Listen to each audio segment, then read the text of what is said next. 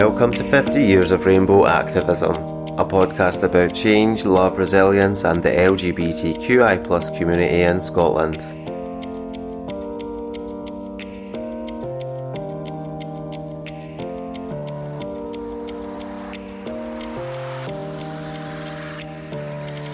My name's Dom and supported by Pink Saltire and Our Story Scotland. I spent a month travelling around the country interviewing members of the L G B T Q I plus community who are aged over fifty.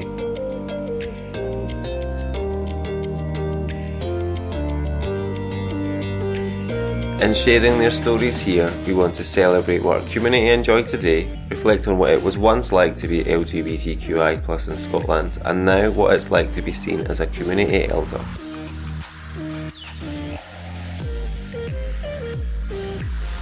In this first episode, I want to introduce you to a couple I joined in Glasgow.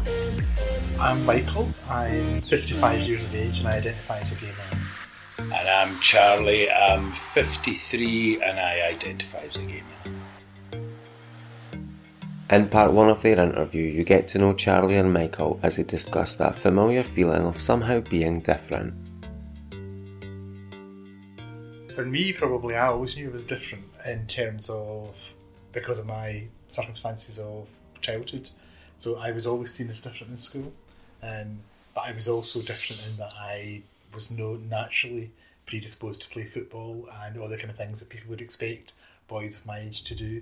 Um, I went. I was kind of educated in the Catholic faith, so I went to school where it was very much males and females. It was kind of that was the expectation, and although there was probably a small group, and when I say small I mean under ten of us, who didn't fit into that stereotype and hung around together in primary school. Um, we were very much the kind of outcasts within school. Um, we were tolerated, some of us were academically able. I probably was academically able, but no applying myself because of um, all I now know about trauma, because, because of childhood trauma, but at the time it was just about surviving. So I always felt different, and I would say probably my peers told me I was gay before I knew I was gay. Um, So in, in some ways I probably fought harder against it because I felt as though I was being pushed into something. Um, so it took me a long, long time to accept that I was definitely gay. And I think for me that probably was quite, that was, no, no, that's not quite, it was difficult, it was really challenging. Um, so I suppose I tried my best to try and fit in as much as possible and not to be seen as different. So I probably denied the difference. And I suppose slightly differently from Michael, Uh, despite always thinking that or feeling that I was different and always been a bit strange and didn't quite fit in, um, I I suppose I played up to that a bit. Um, I was always a bit of a diva, and uh, um, I suppose in some ways a bit precocious would be one of the words that I would use.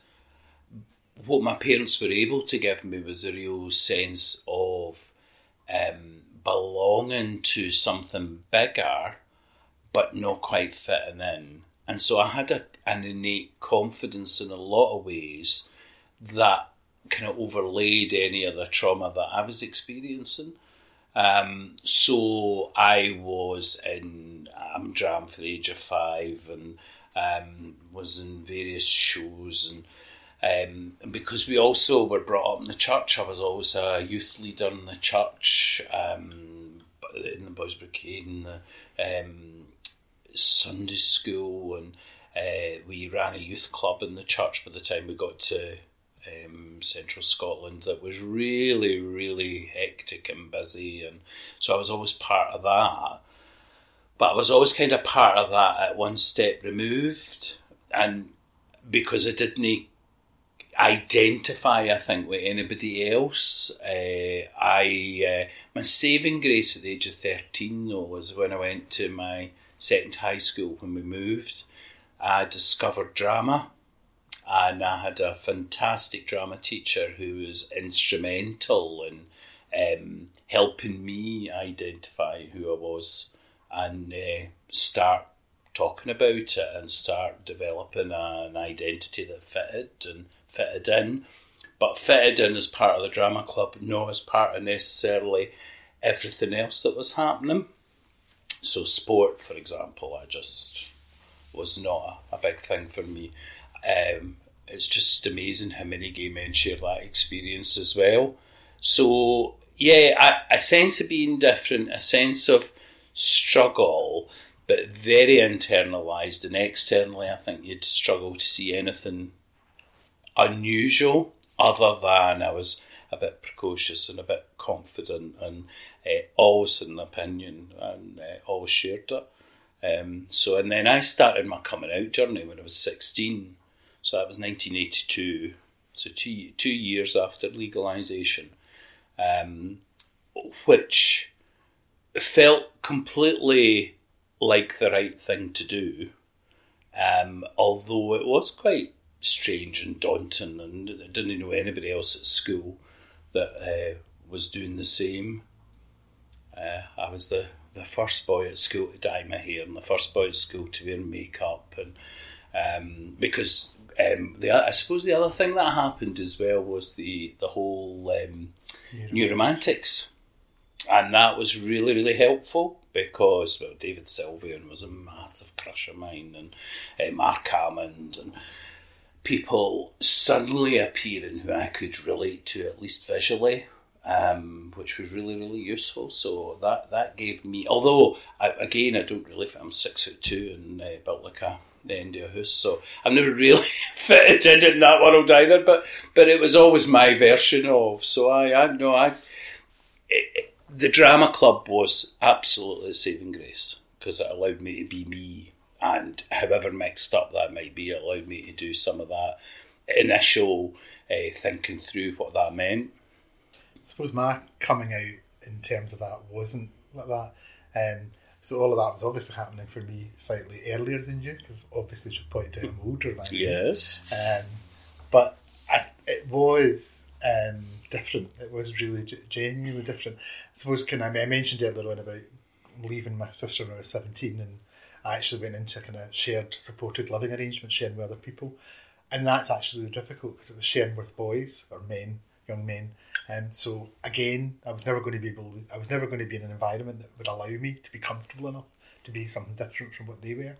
And I mean, they were brilliant guys, and one guy who I still have a kind of passing level of contact with, who were actually as housemates really, really supportive and, and really welcoming and valuing. But they could never have. I mean, I think they probably thought I was gay, but they would never have that conversation or created a situation that would have made it okay for me to be gay. Um.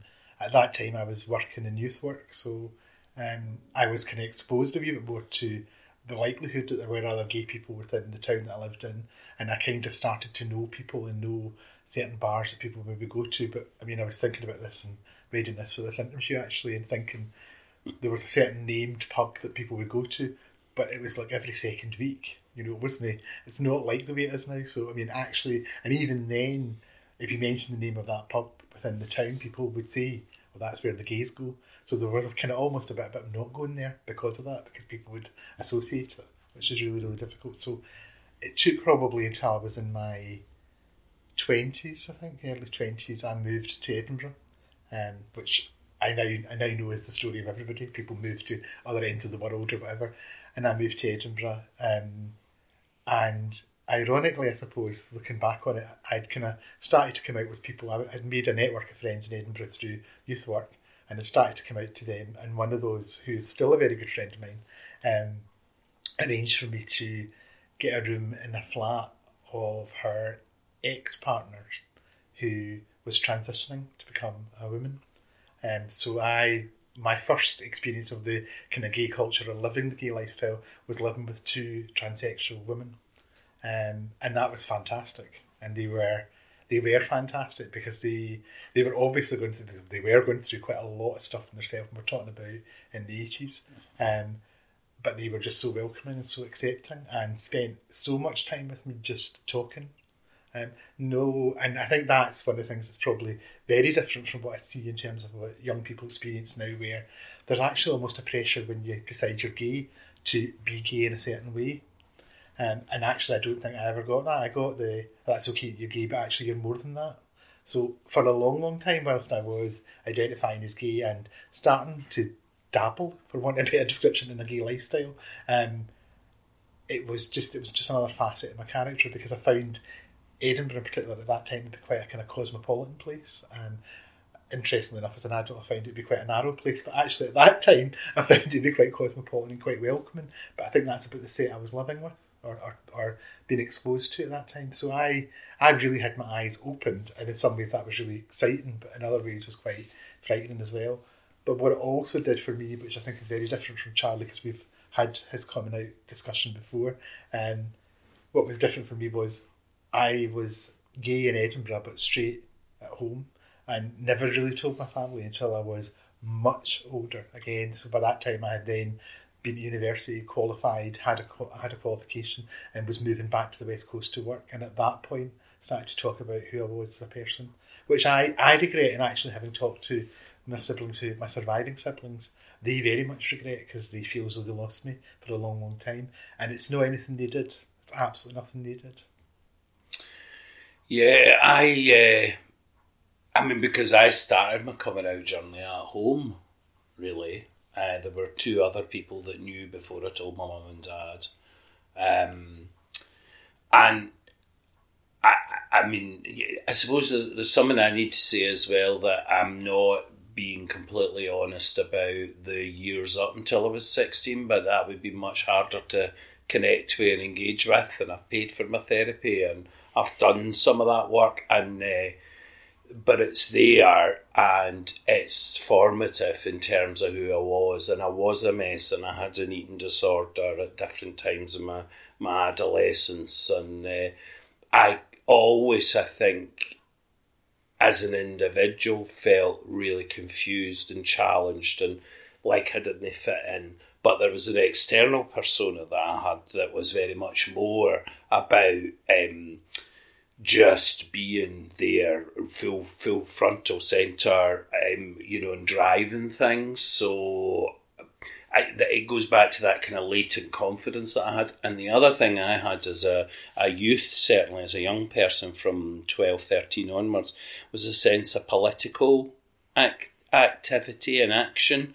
So I joined C N D when I was fourteen, and I was very left-wing. I was a Marxist, and um, my politics were also a really defining part of me.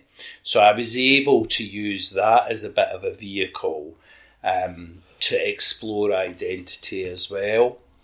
Um, when I started coming out to friends and my parents, there was, I think, a general sense of, well, I always knew there was something, um, and then a general sense of, I didn't know what what they they. They didn't know what they were expected to do or say.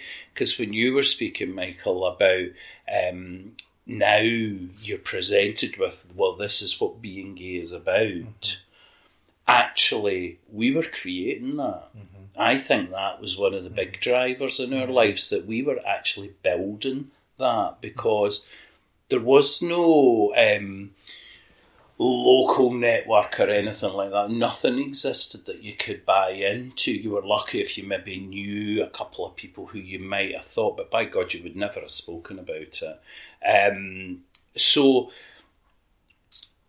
what I then got very into thinking was, well, yeah, actually we can create something here. And, and one of the, again, another big takeaway from my family life was about community.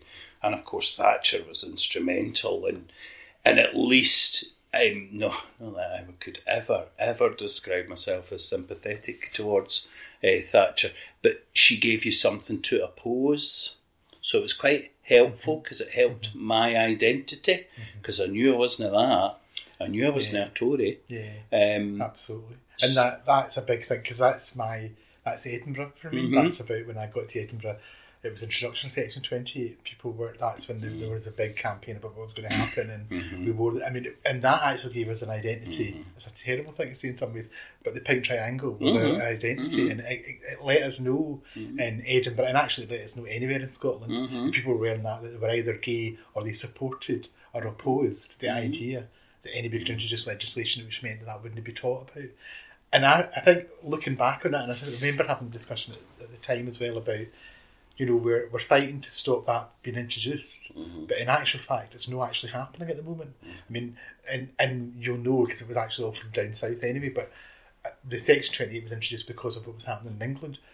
We were, Scotland was miles behind that. Scotland, I mean, for God's sake, there was absolutely, and certainly not in the Catholic education system, mm-hmm. were they ever going to talk about like a homosexual relationship mm-hmm. as being something that was actually okay and appropriate. Mm-hmm. I mean, that just was never going to happen. But we were, I suppose what we did see and what it did was, it actually started to form a community. And I suppose at the same time as that was the H I V and the expl- explosion of um, age-related deaths in Edinburgh, uh, at the same time in gay men, which... Mm-hmm. Almost, in some ways, if you think about it, could have been the the um, justification for Section twenty-eight, mm-hmm. but in actual fact brought people together to say, no, because this is going to make this worse for a, a community of people, mm-hmm. that it shouldn't make it worse for, because actually we need to be compassionate. Absolutely. And, and so we ended up creating identities as we moved forward. There were two other things that were pivotal in my life. At the age of sixteen, I went on a family holiday to York, and we went into a record shop, uh, and there was a card in the window saying, uh, do you think you're attracted to uh, men? Uh, there's a support group. And whilst I never got the opportunity to follow that one through, that was a really, really important moment for me, I think, in there are other gay men in the world. Um, so that was rounded, but that was just leading up to that initial coming out phase. Um, uh, the the thought that there were others there, that there was something of an identity of a community. And the other one was I bought a book round about the same time called So You Think You're Attracted to the Same Sex, which was a wee penguin book. And I don't have it anymore, which is really disappointing because it was such an important book. Um, and I saw it advertised, I think, in one of my Marxism Today magazines. And I bought it, and I went to the bookshop in Stirling and I bought it. And I, I suppose my love affair of books started at that point because I realised the power of the printed word as well and, and helping you feel part of something. So those two events precipitated my coming out. Um, though ironically, um, having then, starting from sixteen onwards, coming out to people on an ongoing basis, and like you, the Pink Triangle was central. Then I had another funny story, but I went to a charity fundraiser, and I was a student by this point, so maybe about twenty, and my friend was doing face painting, and he said, oh, He said, it needs to be a pink triangle, so he put a huge pink triangle on my face. And the only th- thing wrong with that is I'm allergic to almost everything. So I ended up, when I washed the makeup off from the fundraiser, I had a big red triangle on my face because I had an allergic reaction to the makeup. So there was no escaping it for me, for me, if you like. But when I went to uni at the age of eighteen, one of the first things I did was go along to the gay sock. So that was nineteen eighty-four. Um, I went to Aberdeen, so unlike yourself being exposed to that, that world of H I V and AIDS in Edinburgh, I then almost kind of isolated myself in Aberdeen unknowingly, but what there was up there was this amazing university gay sock, um, and I that bought my pink triangle, and I spent four years of my life with a pink triangle in my coat. Um, and so it was, a, and it was a conversation starter. People would come up and say, oh, what, what's that for? And I said, what do you think it's for? And they said, well, we know what it was used for. I said, well, that's exactly right. Oh, oh, I never knew. So university was fabulous for allowing me to explore, again, who I was, but who I was in a political context and um, a sexual identity context. I... Uh, Start of second year became the chair of the gay sock, so again, always precocious. There's a bit of organising to be done, I'll always be first there. Um, I also started speaking very early on in my university career at public meetings in the Central Ref, and there's one politician in particular who uh, is a big part of the Tory party, um, who shall remain nameless, but he and I Um, went head-to-head at public meetings almost on a weekly basis because it was, he was a young Conservative and, and it was very uh, homophobic at that point, he and a pal. And uh, I would just stand up in my designer home knits because my mum loved to knit. She wasn't very good at it, but she loved to knit. If she ever hears that, she'll be horrified. But, um, so I would stand up my designer home knits and lay off what I thought was gay politics. And it was gay politics because it was me and my experience. But it, it wasn't coming from a massively informed position. So that was the start of my university career. So it was very much about gay. And I suppose one of the things that I find interesting about that story, and, and I've obviously heard some of this before, but the bit that, that makes it different in terms of my experience and your experience is that in the town that you were living in at the age of sixteen, you saw a book that you wanted to go and buy, and you went to Waterson's and bought it. Mm-hmm. In the town that I lived in, mm-hmm. if they had, I don't actually think we had a bookshop, but if we had a bookshop mm-hmm. and, and I'd went to buy that, mm-hmm. I'd have been so worried about mm-hmm. who would have known that I'd bought mm-hmm. that book and how that would have gone back to my family. And And I suppose that's about the different pressures that people face grow, growing oh, up, or, oh. or perceived pressures as well, although it was a pressure. Mm-hmm. Um, my I've had anxiety in the past, I've had periods of depression, et cetera as well. And that's about my paranoia that people are always looking at me, because that's how I remember my childhood being, which I think is really significant. Whereas for Charlie... I, I think... wanted people to look at me. I know. Yes, I was channeling my inner RuPaul before I knew her. uh, uh, no, I, and, and, but that was a defence mechanism. Yeah, absolutely. That, that look at me was actually a defence. Mm-hmm. So look at me and see what I'm projecting, but that isn't actually the real me. Uh, it's parts of me at different times, because drama also introduced me to drag. So mm-hmm. in nineteen eighty... three eighty-four eighty-five I was in drag every summer. I, I would write pantomimes, and me and my pals in the drama club would put them on, and drag was a very big part of my life. Mm-hmm. Um, and that that's interesting, because that takes me into that world of gender identity and what that means, um, which I've never completely bottomed out or explored, but uh, I I absolutely identify with what we now see in Drag Race and um, RuPaul's world, and um, that that makes me smile inside as well as out, you know, um, that it's now out there. And but I think it's that ability for people to engage with it, if it helps and when it helps, that it doesn't become a fi- identity. I don't think should ever be fixed. It's it's all about growth and continuums and development and going back and. Um, it's never it's a never ending process, um, yeah. But yeah, so from very for de- very different reasons. I'm not pretending that it was the book on the counter. It was one of fourteen books probably, and yeah. It would all be very well hidden and everything. But there was that bit of me that was no fuck it. I'm going to get this um, book. But it's this also book been... is really important for me. But it's also about how our personalities are different as well, because you are someone where. It's front of brain stuff, so mm-hmm. it's got to be said. There are no filters. There are no filters, it's got to be said, whereas I am much more circumspect. Totally. I will I will assess every per- permutation of something before I'll make a situation. And in some, and actually that's probably why we work well together. I, I would um, agree completely. And also why actually as, as a couple, mm-hmm. we are seen by other people as being fairly... Mm-hmm. on the ball and on the game about a lot of stuff, because mm-hmm. normally we, we, we've had the debate between us before we go anywhere else. Mm-hmm.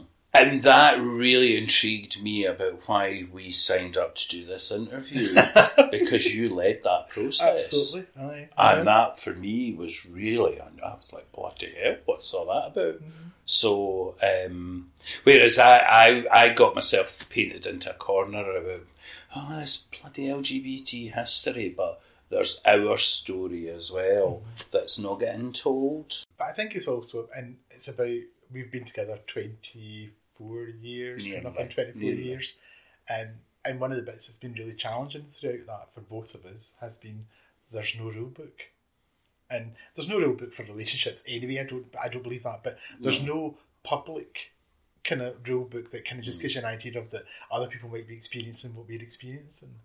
You know, and that has been half. So there's be like, you know, when I look at straight friends and they're struggling in relationships, they'll either talk to their peers or they'll talk to their, their parents or they'll talk to trusted adults in their family.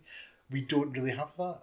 We we are that for some of the gay people in our families now, but mm. but And but, our log- even, logical family. In our, and, and our logical family, but actually in our, our birth family. And even then, that's still hard because it's a bit about like, well, I'm telling you this, but I actually don't know where that is, what it is. Whereas, you know, there's a whole, I mean, the whole thing about being oral history is about, there's a tradition, people know that this is how families used to live. This whole bit is new to every family. Um, and we are, in some ways, trailblazers, in inverted commas, because ah, it doesn't ah, quite feel ah, like that. Um, but trailblazers, which is, there is no manual. There is absolutely no manual. But likewise, there was no manual for the identity, no. Being gay, and what did that really mean in Scotland in the nineteen eighties? There was no manual, and there's no manual for, uh, well, a relationship when we met, and we made massive mistakes when we met. Massive. Well, I certainly did make that an statement. But I made massive mistakes.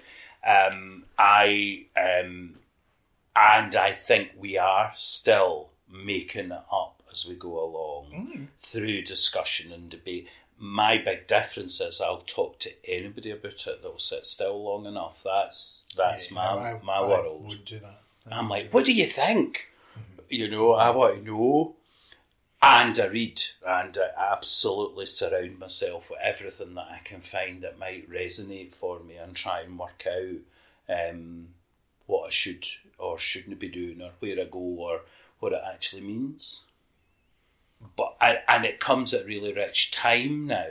I'm sitting looking at Fabulosa on the bookcase, and it was it's just such an important book to have been written, um, because Michael and I are both able to say we came in just at the end of Fabulosa, that whole period of we actually as gay men spoke in a different language, mm-hmm. and we have parts of that. Yeah. And if people hear us interacting, they'll kind of look at us askance. And camp names and calling each other she or referring to other men as she and all of that driven by this need to have a separate identity that was safe. So we we start there and come right up to where we are in twenty twenty and think, oh my God.